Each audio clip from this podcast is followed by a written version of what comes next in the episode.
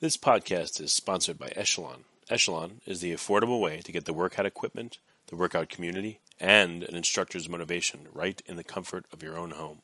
With Echelon, you can work at any time, day or night, and crush your fitness goals. And right now, for a limited time, podcast listeners get up to $800 off MSRP. To get this exclusive podcast discount, text Genius to 818181 to get up to $800 off MSRP. Once again, just text Genius to 818181. 8181. Quick disclaimer message and data rates may apply. See terms for details.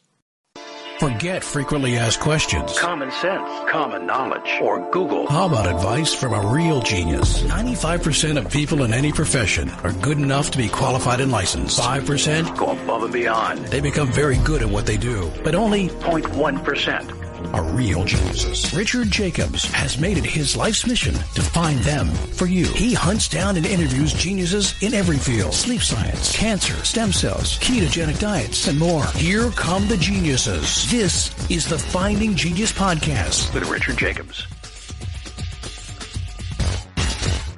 Hello, this is Richard Jacobs with the Finding Genius podcast, now part of the Finding Genius Foundation. I have uh, Dr. Ryan Mathis. Uh, he's the CMO, the Chief Marketing Officer of Polarity TE. And we're going to talk about one of their innovative products called SkinTE, which uh, he'll describe. But uh, Dr. Ryan, thanks so much for coming back. Well, I appreciate it, Richard. Uh, thanks for having me. And my CEO would kill me if I didn't change it to medical but it is, I'm chief uh, medical officer. I was on I was on the marketing side though, so you're not all that far off. But with our change going down a different uh, FDA pathway, uh, we're really mm. focused more on the scientific side at the moment. Okay. And uh, and I get to use my medical degree, which is which is great too, right? Okay. So for listeners, uh, CMO still CMO, but now a different and better CMO, chief market and medical officer. Gotcha. Okay. Great. Well, tell me a bit about um, you know polarity and the skin product. Yeah, so PolarityTE is a, is a regenerative medicine biotech company, and uh, and a little bit how I, I became involved is a bit of an untraditional pathway. When I was in residency, I did my residency in plastic surgery at Georgetown, and I got a call from a couple of plastic surgeons who I'd worked with in the past who who thought they'd figured out a way to regenerate full thickness skin. And uh, my first thought is, mm, not sure I believe it, but these are smart guys. They're from they're from Hopkins. You know, I'll I'll check it out. So I, I was uh, at that time they were in Salt Lake City doing some large animal uh, trials, and uh, and so after asking my wife and bringing her along with me, uh, since no way I could make the decision without without her support, uh, we flew out there and I looked through the data uh, that they had on on regenerating skin in, in the pig model, and it was really it was really groundbreaking. And so I was I was left with a a tough decision because I was in my fourth year of residency at Georgetown. And I, um, after much deliberation getting some good advice from mentors and, and friends, I decided to leave and, and join Polarity to help them develop this skin product. Uh, one of the reasons that I found it so important and, and, such a calling to leave clinical medicine, which I never thought I would do, is uh, at Georgetown itself, they had a limb salvage program which focuses on on a disease called diabetic foot ulcers, which many people are aware aware of. But in case in case they aren't, it's a, it's a wound on the bottom bottom of the foot that is common in, in patients with diabetes. Um, it, it, occurs from movement of the foot, or what we call shear force. And uh, and the problem is these little wounds on the bottom of the feet become much bigger, much bigger issues, and they're incredibly common. Uh, about three and a half million people yeah. have a history of one. I noticed in um, in some older people, I guess their their skin gets a lot thinner and it tears easily. So maybe the friction of walking, you know, they get a small tear and then because of the diabetes, they don't heal. And I guess it turns into an ulcer. Is that how these things happen? That's that's part of the story. Exactly. You know, one of the other important pieces with it is as diabetes progresses over time, it makes the nerves that go down to the feet less responsive. So you kind of get a numbness of the foot. And without knowing it, our body's pretty smart. So if we're walking on the outside of our foot all day, your body will shift and you'll kind of adjust and walk on the inside of the foot uh, to avoid those pressure points. And without having the ability right. to feel down there, called peripheral neuropathy, they don't know that, that that those sorts of injuries are occurring. So a mixture between some durability of the skin, that that numbness that they feel, and also blood flow. So diabetes causes your vessels to to become calcified and and to have less flow down there. And as you as you know, the blood is is key to bringing oxygen in, and especially for healing. Uh, but it also makes for a a, a, skin construct that is much more likely to break down. And so that trifecta uh, creates this problem where they get these small wounds, and it's not just getting them; it's that they they're very difficult without that blood flow to get rid of. 30% of people in five years are die with a diabetic foot ulcer. That's how big of a deal really? this small ulcer can be. What, what um, happens? How does it, how does it tend to uh, progress in people, and what how could it cause them to die? Like what happens? Yeah, that's a great question. So typically, what happens is that diabetic foot ulcer gets deeper as it progresses.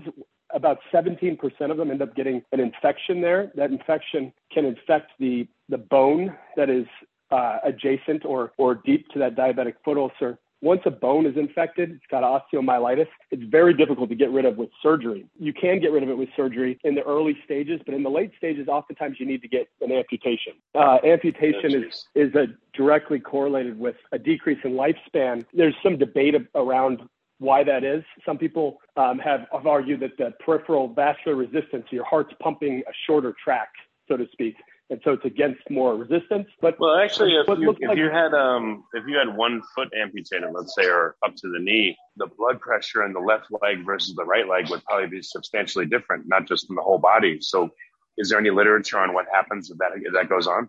It does regulate to where it it balances it, but the argument is there's still less tracks that the heart is pumping against. It has been more of the uh, common thought is that the, the decrease in lifespan is, is just secondary to a decrease in activity level.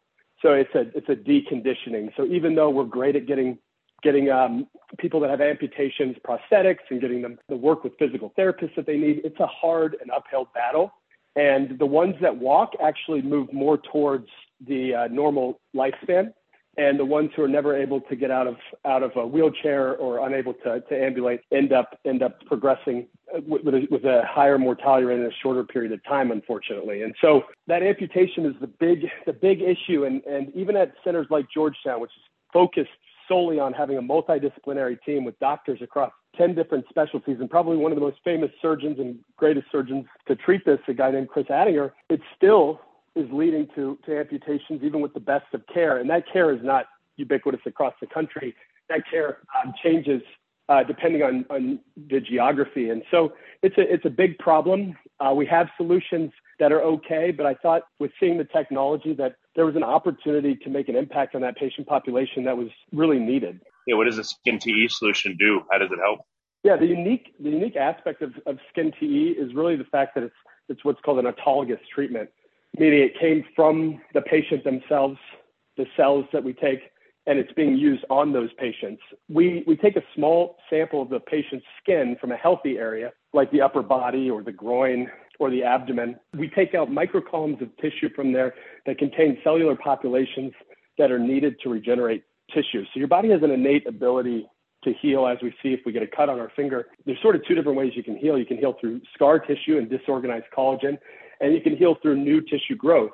Um, if the right cells are taken out and optimized for, for engraftment back into the wound, then we can take their tissue, isolate those cells, optimize them for engraftment, put them back into the patient's wound after it's been cleaned, and then that tissue will grow over time. And what we hope to do with that is really to deliver a, a full thickness tissue that is more durable. So just like you said at the beginning, you know, it's skin durability on the foot is especially huge. Well, a scar is only going to ever be about 80% in its, in its most mature phase as strong as, as native skin. So being able to deliver skin that's glabrous or like the thickness of your, of your foot is really important for these patients. I've been working too hard and not working out enough. I wanted to get in shape, but I don't have time to get to the gym. Echelon brings the gym home to me. So right now, for a limited time, podcast listeners get up to $800 off MSRP. To get this exclusive podcast discount, text Genius, G E N I U S, to 818181 to get up to $800 off MSRP. Once again, text Genius to 818181 and message and data rates may apply. See terms for details. And so being an autologous therapy is really the, the differentiator. We've focused a lot in medicine on, on stem cells and we've heard a lot about them. They're very, very exciting you know, I guess with the ulcer open to the air and there's going to be aerobic and mm-hmm. anaerobic bacteria. And then, you know, how would you clinically apply this tissue to make sure that once you do, you're not sealing in bacteria that are just going to continue an infection on the inside? Like, how do you, how and when do you do this properly? Uh, great question. The standard of care for treating these is really focused around those types of, of bacteria and getting away dead tissue. So debridement or the cleaning of a wound is an important mainstay of treatment now, but and just as important with SkinTE. So the first step of these is really to clean them well, to remove all that all that dead tissue, and, and to try to decrease the bacterial load as much as as much as you can. After that, we apply directly onto that wound bed after that tissue's been cleaned, SkinTE, and we dress it over the top with like a Vaseline type gauze. Uh, there is always a chance that the bacterial um, load there is going to exist. There's thresholds, however, that, that we're looking at now actually in our labs with our R&D teams on, on what level those bacterial, what count from a bacterial standpoint that that tissue will live in. Either way, we suggest that they debride it as well as they would for what, what we traditionally would treat big wounds for, which is a split thickness skin graft. Those, those is about 10 to the seventh is the, is the scientific number that you want to get the bacterial load below to get those to live. Many people don't test for that because it's really just, you're just looking for a non-contaminated wound. But that is always a risk with these patients is trapping that in there. So we just try to, we just try to, uh, advise the physicians to clean it as, as they see fit, you know, to try to move all that dead tissue uh, so that the bacteria doesn't have a place to really flourish. Does anyone culture, I mean, in the literature, has anyone cultured diabetic foot ulcers at the site, inside the tissue, outside the tissue, and then healthy tissue and compared the microbiome and the microbes that show up? Does anyone have any uh, insight into that? Yeah, they have actually. One of the um, methods uh, under uh, somebody I trained under would use is to culture it after each debridement and not not close it until the culture the quantitative culture, meaning the number of bacterial cells, comes back negative. There's also been some studies on what's called a biofilm or the microbiome actually living below that outer level of tissue with arguments that you need a deeper debridement to really get down to the, the deepest version. And that biofilm is, is sort of like creating a shield around the bacteria itself. So even if you're treating it with local antibiotics or even systemic antibiotics, if that sort of shield around those bacteria is not broken through physical debridement, that you still may be looking at a wound that's going to be likely to get infected. That's another benefit, really, with SkinTE that we're hoping to see is autologous tissues. Your, your tissues right now, your skin has the ability to produce antimicrobial peptides that are small peptides that can fight bacteria that we've never really been able to harness and use as an antibiotic. You know, by growing your own skin, we're hopeful that we'll see benefits of those types of things things as well.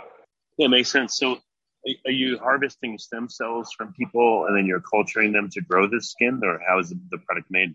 Good question. We take the we take an entire full thickness piece of skin. Within that skin, there are stem cells. One of the differences in the in the thought process that that we've taken with SkinTE versus traditional stem cell thought processes with a stem cell when it was discovered by Dr. Caplan it was about hitting it with a growth factor, and that stem cell could go down a variety of different cell lines to become a, any type of cell. With one of the challenges that we've had is a, an organ is a number of different types of cells, and trying to get those different types of cells to interact and interface is the reason we've had trouble with, with regenerating a, a complete organ. So, there's a, there's probably a ton of cell to cell signaling of the adjacent tissues that helps, you know, not necessarily act as a scaffolding, but you know, act as orchestration for what that tissue should do and how it should grow back. Absolutely true. And that cell to cell signaling is in, is complex. And as smart as we've been in the science world, we're not smarter than the human body yet. And so by taking a cluster of cells that are that are that have different layers of the of that organ, along with the stem cells, there's a cell to cell communication that can occur when those cells are stressed that enables them to differentiate down a variety of different cellular pathways rather than just a single cellular pathway. And that's and that's really what the technology is based on. Again, mechanically, like what what do you do? You take a skin biopsy and then do you culture it? You know, how do you achieve the proper signaling? And then when do you put it back in? Do you put it back in? I guess I guess there's a trade off. The more you grow it, the more there is to put back. But the sooner you put it back, the more proper signaling there is and the more it'll grow, I guess, with the right shape. I guess. I don't yep. know. It's a good thought. We don't culture it actually. What, what we do is we take out, when we take out that full thickness piece of skin, there are micro columns within that skin that contain the proper cellular populations that are needed for tissue regeneration. Those being isolated and spread out over the wound rather than being just located in a, a, central portion of the wound or towards the edge of the wound gives the wound to take advantage of that regenerative of that regenerative population across the entirety of that surface of the wound. So the culturing doesn't occur by us. The culturing and growth really occurs on the patient themselves, which makes sense because the body itself is the best bioreactor, and everything we've tried to make through science has been trying to build a bioreactor that's as good as the human body in terms of, of growth. And so we use we use the patient as as their own bioreactor, and this the the skin growth is actually done on the patient while they're at home with their dressing over the top of it. Each time they come back, they take off the dressing, and and um, and we hope to see skin skin growth and islands that expand um, throughout their the entirety of their wound and, and eventually coalesce to form a, a full thickness skin interface. Well, what about the periphery of a of a given ulcer? You know, you debride it. So do you just apply this this transplanted skin to the periphery of the wound and hope it grows into the center, or do you have to provide a scaffolding of multiple, you know, I guess plugs of skin that will cover an exposed wound area and then it sews together? Like, what, what's the best way? Yeah, so that, that uh, I love the I love the question. Super super specific science, which is which is great. These are the these are the most fun. The periphery of the wound, you do have to you've got to eliminate the cells there when you are when you're debriding it or cleaning it up, because what your body does on the edge of an ulcer is is the epithelial or the outside cells kind of come around and form like a notch, so you you grow like becomes like a thicker border, if you can imagine that. Um, that the way that your, your body typically heals with just the outside cells, the epithelium or the most outer layer of the skin, is it, it notices it doesn't have a partner sitting right next to it called contact inhibition. If there is a cell next to it, it doesn't reproduce. If it if there's no cell next to it, it will reproduce. So those wounds will slowly contract from the outside in. So with with SkinTE, we have the ability to put those cells not just around the outside, because we're already going to get the benefit of the body's ability to heal to some degree on the peripheries of the wound. Those cellular microcolumns going in the middle and sort of spread throughout that wound gives us the ability to heal the wound from the inside out while the body's naturally healing it as well from the outside in. In doing so, we we've seen in our in our preclinical in our preclinical studies some reduction in what we call contracture, which is a scar kind of comes together and can limit motion of that skin, which is particularly important in burn and, and some traumatic injuries over joints. And that's another area where we see potential for a product like this is, is uh, if we're if we're able to reduce contracture, we could we could have a, a, lot of benefit for patients that have restricted motion currently because of scarring. Well, if I have, let's say, a two centimeter, a three centimeter circular ulcer, you know, just making this up. You can treat the periphery, but do you put like islands of new skin in the center or in like maybe a, a pattern throughout the, you know, the wound, throughout the, you know, the area of the wound so that it can sew together faster or with, like, how do you control the morphology of the, the sewing together? Have you all experimented with different geometries that, you know, seem to work better depending on the shape and size of a given ulcer? The way that the tissue comes back to you is as a paste. That paste is sort of spread evenly over the surface of the tissue each of those micro columns like one of the one of the ways that that I talk to the clinical team about it is is as individual skin grafts. So each of those microcolumns is spread within that paste, and they take on the wound bed as individual skin grafts. One of the benefits of that is the morphology then doesn't matter. Each if it's spread sort of evenly throughout. Let's say you get growth on half of it and the other half gets rubbed. They just happen to be moving, or they put a shoe on, or their dressing slipped the expansion of those cells on, on one side of the wound have the ability to expand in the other side versus our traditional skin grafts are a sheet where if one side of that sheet is pulled, you can imagine all of that sheet is pulled and you have and you have loss of that potentially that entire skin graft. And so that that punctate sort of seed-like microcolumn is spread evenly throughout the wound, regardless of the morphology. That makes sense. And as it heals, though, I guess you have to debride some of the areas, but then you reapply the paste to the newly cleaned areas and you slowly are like, I guess, filling in pothole by pothole till the whole thing heals. In our randomized controlled trial, we did a single application on these uh, patients, and it was 50 patients with standard of care, 50 patients with SkinTE. And if the wound was debrided or debrided earlier, early, the patient would get a second application of SkinTE. But what we found was um, we had 70% healing in the SkinTE group um, at 12 weeks, and we had 35% in the standard of care, uh, which is pretty well aligned with, with the literature and the, and the large uh, databases on, on this type of diabetic foot ulcer, which is a Wagner type 1 or a, more of the superficial diabetic foot ulcer. What we found though was 90% of the patients, if it was debrided at the, that onset and SkinTE was applied and it was not debrided again, only needed one application of the product, which is another big deal for me in particular, I, I, think I think that the healthcare economics around diabetic foot ulcers are, are, challenging because it's it's a growing population and a population that that that leads to a lot of comorbidity and and uh, a lot of unnecessary hospitalization and un- unnecessary amputation at times. And oftentimes, the products that are currently used are applied up to seven or ten times uh, every two weeks, and and uh, you know, I think I think with a, with this population, being able to offer you know a potentially more efficacious therapy that can be delivered once is less invasive to their lifestyle, but also better healthcare economically for for the entire healthcare system because diabetes is a is a big problem not only in the U.S. but worldwide. And have you guys looked at uh, also putting this on newly amputated limbs on the end of it so it heals faster and better? We have talked, yeah, we have talked about um, newly amputated limbs, uh, limbs that have been amputated and closed, and the hip. Um, one of the other big areas of focus that's important to me in particular is pressure injuries or, or colloquially pressure sores or bed sores during a time that we're in currently where we have a pandemic where we have a lot of patients in the ICU and a, and a short healthcare staff who's been worked quite a bit um, and, and is really tired and, uh, and has done an amazing job.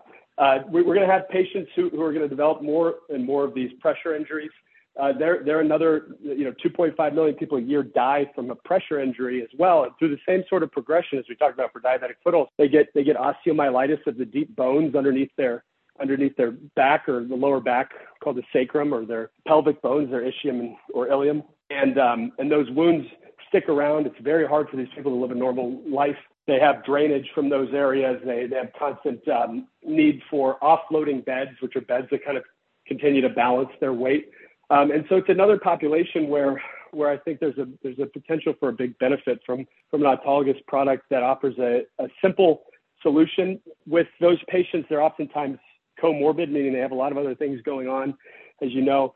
And uh, taking them to the operating room for big surgeries is, is not always an option. And so being able to take a small sample of skin and, and uh, apply it as a paste for a potential solution is something that we're hoping to be able to deliver and give people who didn't necessarily have an option before an option now. So is this uh, in clinic yet, or what stage are you at with, uh, with the product? So the, the product was initially uh, went through what's called the uh, human cell and tissue-based products in the FDA and was commercialized. It's been used on about 1,200 patients, and then you know, the, the randomized controlled trial, which I mentioned earlier. Recently, uh, through conversations with the FDA, we shifted our, our, our focus and our path, and we're now working with the FDA going down the biologic pathway. So we submitted a IND and uh, are in conversations around a, a, clinical hold and, and with the response to that clinical hold to get to get this IND open and, and start a, a um, randomized controlled trial in the diabetic foot ulcer population uh, to pursue a biologic license uh, with the FDA. So we're we're excited about that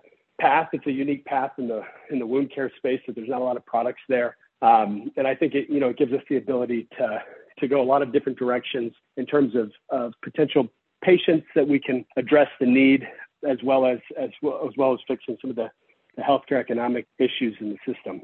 So is this in is this clinically available, or if not, how long do you estimate? No, it's not clinically available currently as soon as we initiate the IND with the FDA, we'll be able to start enrolling clinical trials, which patients who are candidates for that clinical trial will obviously be able to get to get the product, but it won't be clinically available until the the BLA is fully fully approved, which we're working with the FDA on on what trials might be needed based on the data that we have and the and the patient populations that we've treated to date to to really lock down those specifics. Makes sense. It's a very very important product. Where can people find more about it and keep tabs on the progress? Yeah, so polarityte.com has um, some information on on SkinTE. There'll be more information coming out um, through our through our press releases as well as we as we navigate the, the progress. And we're really excited to to kick off this IND and and and start the, the clinical trials, the additional clinical trials here to get patients treated. It's something we're passionate about, and uh, we're lucky to be in the position to have an opportunity to help those people. Yeah, definitely. Thank you very much for coming on the podcast. Thank it's you, an important topic. I appreciate your time, and I, and I uh, also appreciate the work you're doing on depression. I mentioned it before. I think it's a really important uh, important issue, and, and uh, keep up that good work. Thank you for listening. I hope you enjoyed the podcast, which has been sponsored by Echelon. When you're trying to reach your fitness goals, it can really help to have world class instructors like Nicole Griffin and Michael Brown choreographing classes with music from your favorite artists like Pitbull And you get a community of hundreds of thousands of people who can give you that extra push. Echelon gives you that. Echelon's certified fitness instructors are supportive, engaging, and fun. They really know how to get you moving. And right now, for a limited time, podcast listeners can get up to $800 off MSRP. To get this exclusive podcast discount, text Genius to 818181 to get $800 off MSRP. Once again, text Genius to 818181. Message and data rates may apply. Please see terms for details. You've been listening to the Finding Genius podcast with Richard Jacobs. If you like what you hear, be sure to review and subscribe to the Finding Genius podcast on iTunes or wherever you listen to podcasts. And want to be smarter than everybody else? Become a premium member at findinggeniuspodcast.com. This podcast is for information only. No advice of any kind is being given. Any action you take or don't take as a result of listening is your sole responsibility. Consult professionals when advice is needed.